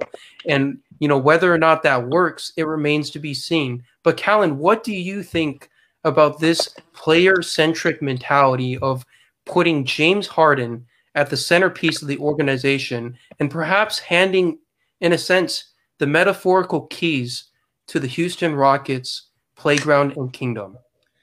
This is a very stunning and shocking hire, I think, done so far this very brief NBA off season, as we can, as we are calling it right now. But it, for one, it's shocking and stunning, but it also literally makes absolutely zero sense. Kind of like Isaiah's take about BYU making the college football playoff this year. This makes absolutely, guys, no sense in my mind when you literally have that veteran coach in a Jeff Van Gundy who's been around the block, yes, probably not had a lot of success though in his time, but he's a notable name out there. You also had a, you know, Mark Jackson was out there, Jeff Van Gundy was out there, and literally it was, you know, it looked perfectly lined up for Jeff Van Gundy to get out of the ESPN broadcast booth and back on the NBA sidelines.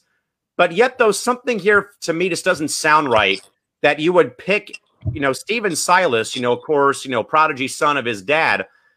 You would pick a guy with no coaching experience, much like we saw with Brooklyn picking Steve Nash over maybe other uh, candidates, but that you have this thing lined up, perfectly lined up to get Jeff Van Gundy out of retirement pretty much and out of the broadcast booth and on your sidelines for a, you know, maybe a second chance. Of course, he was with them back in the day but you pick Stephen Silas, who again has not had any coaching experience, head coaching experience at least, over Jeff Van Gundy. There's something here that doesn't add up. Whether it's maybe Van Gundy saying it's not enough money for me, I'm going back to work for ESPN or something else. But you know, there's something else I think, guys, to the story as to why they picked Stephen Silas over Jeff Van Gundy. And I'd be very interested to find out or figure out or know why Jeff Van Gundy said no to getting back into coaching when he's been very vocal about that for the past several months and maybe several years. Yeah, I definitely think there's uh, a mystery to how this Stephen Silas hiring even happened, even from uh, the Rockets organization's end and also on the end of uh, Jeff Van Gundy himself. Martin, what do you think about perhaps the Rockets attempting to adopt a more player centric approach here in handing the keys to Harden and Westbrook? Well, I, I think uh, Silas it, it's decent hiring, man. He helped run the best offense in the league last year as the assistant coach. So I mean, I think when you run the best offense with the Mavs, you think you could re- uh, replicate that with the Rockets when you have James Harden and Russell Westbrook, two walking triple doubles. But is he going there to actually coach? I think he is. I really do. I, I don't I don't see James Harden as a LeBron James. He's not even a KD. I don't think he, he I don't think he commands the respect that LeBron, KD, AD demand. And and we've seen James Harden's whole career, man. When has he ever led his team to anything really outside of the Western Conference second round? Or a divisional championship. But like, remember, they said James, the same thing about Dirk Nowitzki early on his career. I, I think I think Dirk has always been a leader. Uh, James Harden to me is just a stat pattern, man. That's all he is. And I know people say he's like one of the best in the league, but you have you have James Harden, you have Russell Westbrook, two of the best ball dominant players. It's not going to work out if, if you say, "All right, here you go, James Harden, take over." Yeah, absolutely, and I think that's uh kind of where the Rockets might have uh, broken down here in terms of hiring Stephen Silas. But Martin does think that Stephen Silas is going to be in there to coach and that he can help this Rockets team uh, run into some success, especially with the talent of Westbrook and Harden. Uh, moving on to our final topic here the Mountain West and West Coast Conference are considering basketball bubbles uh, before we jump in the final topic, I want to give a quick shout out to first time viewer Helena. I sent her a link to our podcast. She was curious to check it out. And I hope you're enjoying the podcast so far. But right now in college basketball, the Mountain West and the West Coast conferences are considering basketball bubbles to really battle the coronavirus pandemic and be able to play in a stable environment. Isaiah, I want to go to you first because you are a big time Hawaii and Mountain West fan. You were talking them up during our college football segment. Steven, just to clarify real quick, buddy, U of H is not in the Mountain West for basketball. They're in the Big West for that. So they'd be excluded from this. But Isaiah's BYU Cougars are in the same conference as uh, the University of San Diego. So this should be very fun. Yes, Isaiah. So we'll go to you about this Mountain West bubble environment. Well, First of all, about this bubble environment, do you guys know how it would work? Actually, is it gonna be like for the like Mountain West tournament and the West Coast Conference? The entire conference schedule would be played in bubble environments in Vegas or Colorado Springs, depending on which conference you're looking at.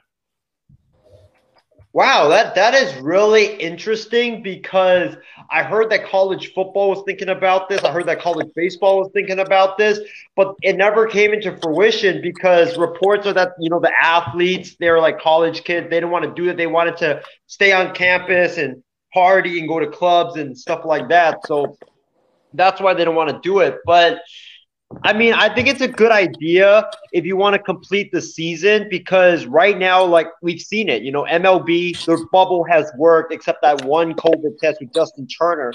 NBA, their bubble has worked.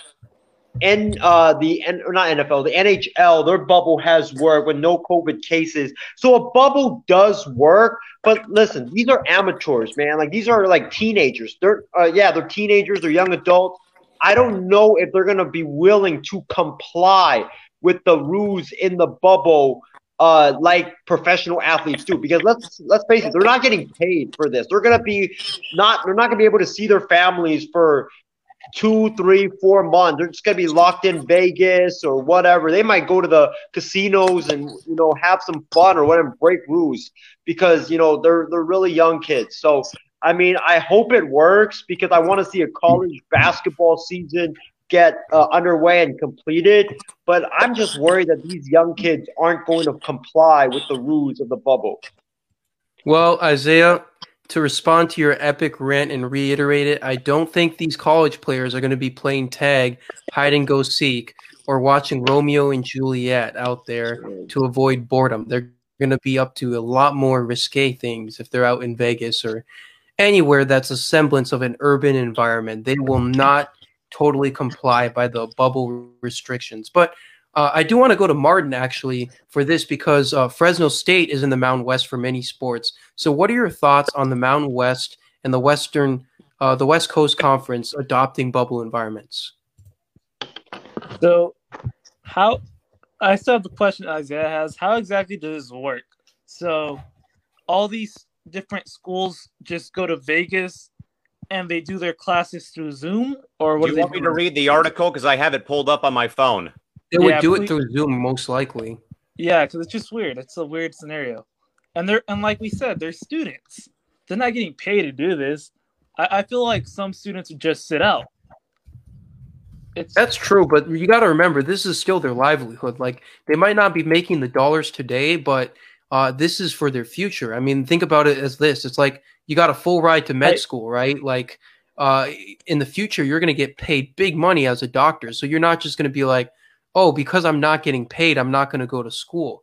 You still got to finish up the degree you're working towards and get into the profession. Similarly, with some of these players, I'm sure they have NBA, if not at least. Uh, minor league or overseas professional basketball aspirations that they have to chase after. Yeah, that is true. That is true. To me, it's just a weird situation.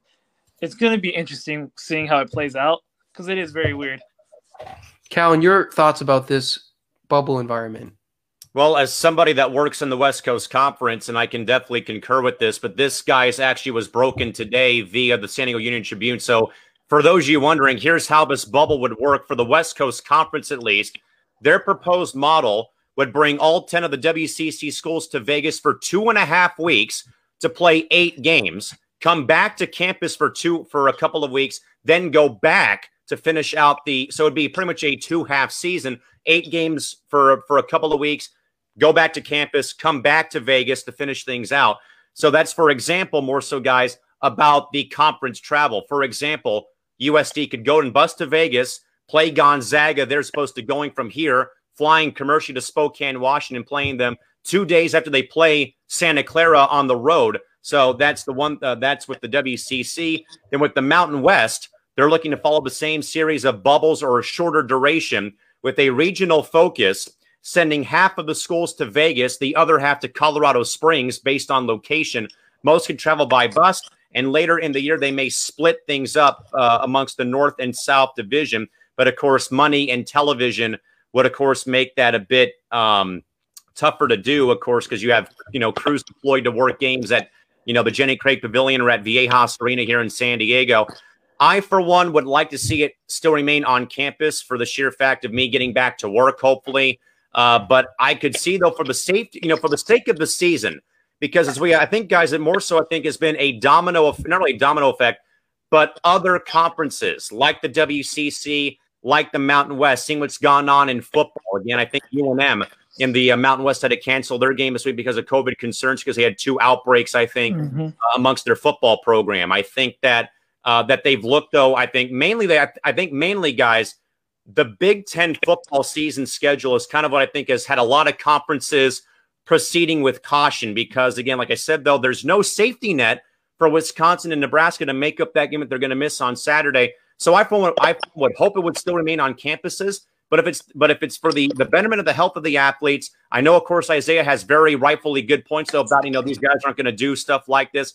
Well, Isaiah, I know that the NHL uh, that the NHL put rules in place that players are not allowed to be anywhere near near the casino floor, and they would have private security and team officials watching these guys very closely. I would think the same thing would have to be done though, and especially I think if it's already been in Vegas for the conference tournament, nothing's going to change in regards to that. Where they would probably have compliance officers, you know, maybe undercover police in a way monitoring these guys very closely and stuff of that nature as well. I mean, I like the idea, but right now it's not really coming to fruition. It's getting some traction, but more so like a plan B, plan C, plan X, Y, and Z, just in case something does in fact get worse as time does in fact move on.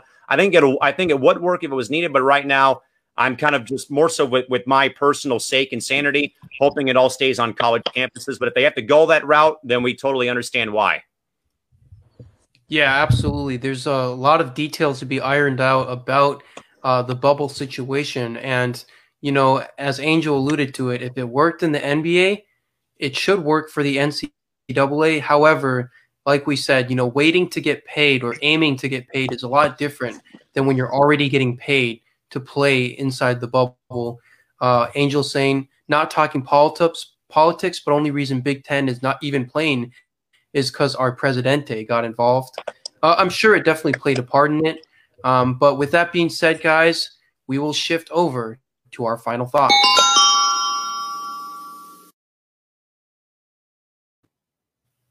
So I will start off my final thoughts, guys, uh, by saying that you know, uh, happy Halloween season for everyone. We got a brand new logo designed for it. It will debut on our Halloween spooktacular um, on Saturday night, and we will play the trailer real quickly for everyone to see.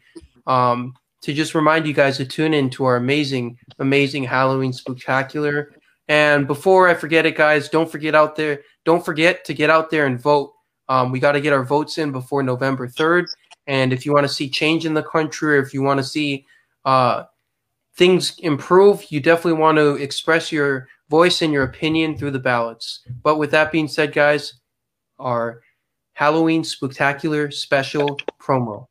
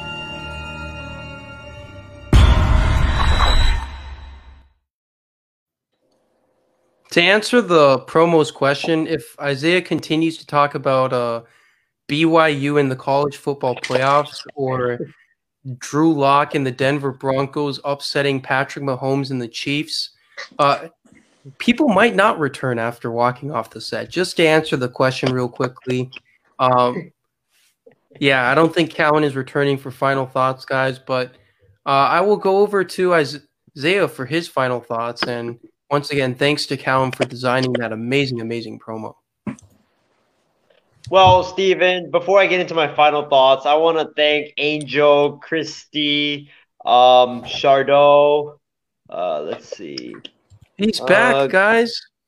Casey King, um, Tyler Work, David Tito Rivera, and I think that's pretty much it. Yeah, that's pretty much it for tuning in to our show tonight. Uh, we really appreciate the love and the support that you guys give us each and every night. Uh, thank you guys so much for you know flooding our comment box with great comments, and also I really need to thank you guys so much for giving us great feedback last night on our new segment that me and Callan will be uh, doing on the night shift from now on every Sunday, I believe, Callan, or Saturday. That is correct. Sunday, yep, which is the blooper of the week segment. We're trying to come up with a new name, but thank you guys so much for giving us great feedback on it. We will definitely continue with that segment is not going anywhere. So thank you guys so much. Make sure you guys tune in tomorrow night at 8 p.m. Eastern time 5 p.m. here on the West Coast. Rachel L. Hill from Cleveland, Ohio, will be joining me, Callan, Steven, uh, John Mathis, as well as Shri Anand. We will be talking about Ohio State, Penn State, the big game that is coming up this weekend from Beaver Stadium OH. in Happy Valley, as well as the Cleveland Cavaliers and what they should do with their uh, number five overall pick in this upcoming NBA draft. And also, we're going to talk Odell and the Cleveland Browns. It's going to be a great episode. So make sure you guys get your popcorn, get your pina colada, get your soda, get your margaritas, and tune in for that episode. It'll be so great. But my final thoughts, ladies and gentlemen, is Welcome to the fall, baby. I know fall season started back in September on September 21st, but this week has actually started feeling like fall season. I mean, right now the sun sets at 5:50 p.m. here in the Bay Area. It is cold. It's time to bring out the jackets, the sweatpants, the sweatshirts. Um, and also, you know, we have football season in full swing. Every college football in full swing. We, we're starting to debate who's going to get into the college football playoff. The holidays are around the corner. Halloween is is in a couple of days. The election also is next week. I mean, my God, it is truly fall season, everybody. I am so excited, man. I'm so excited. The holidays are here because I can't wait for Thanksgiving. I can eat pumpkin pie after pumpkin pie after pumpkin pie.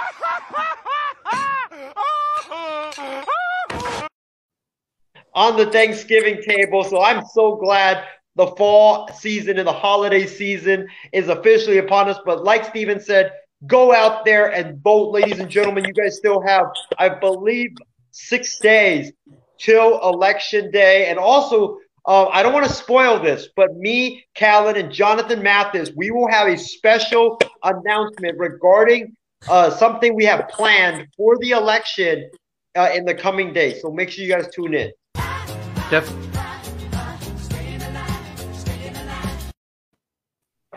we are definitely staying alive during this fall season and getting in the grooving.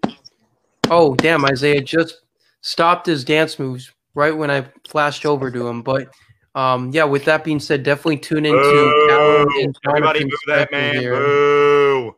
Well, now that we have you back for now, Callan, your final thoughts and thank you so much for creating that amazing, amazing Halloween promo.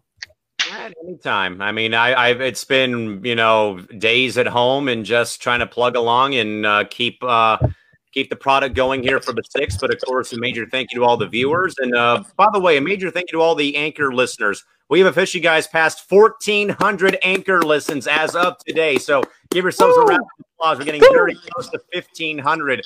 Um, Steven, I don't know, man, but if we get if, Steven, if we get if we get 2,000 anchor listens by New Year's Eve, what do we have to do to celebrate, buddy? Oh man, that's uh I gotta think this one through before I release something amazing for you y'all to enjoy and everything. But thank you guys so much for the support. But that also reminds us, though, folks, is following our Halloween spectacular episode on Saturday. Starting next month is going to be our mega 31 days of MI6 hot takes challenge. We're going to we're going to put 32 of the biggest uh, moments on the program in all of our program history live into a giant bracket. You guys can vote again, as mentioned. I don't know why I'm getting Squidward banging his head on the on the cash register or the Michigan fan because Steven's just having fun with over uh, with overlays. Uh, but again, yes, Technical folks, uh, difficulties.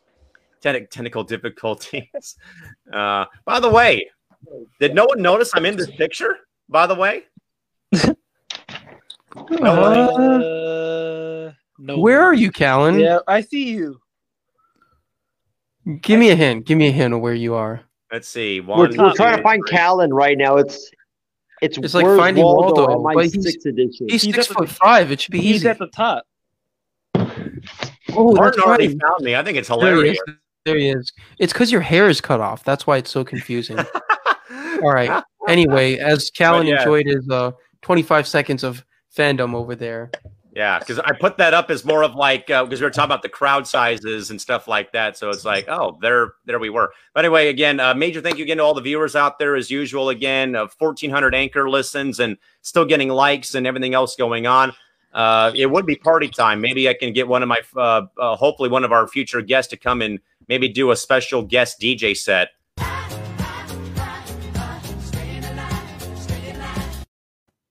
Isaiah, we went back to you because you had a sign up. We still can't read what it said. Party No. poppers. No party poppers.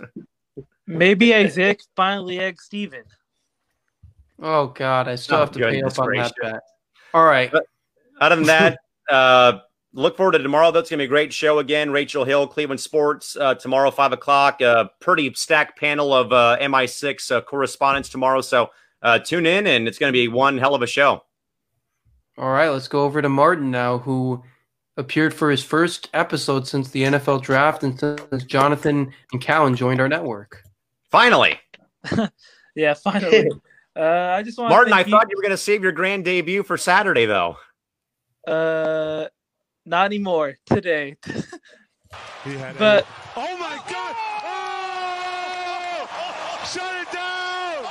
Let's go home! Good old Dirk. I love it. Dirk. but I want to thank you three ha- for having me on today, and also thank the fans. Make sure to like, share, and make sure to tune in on Saturday.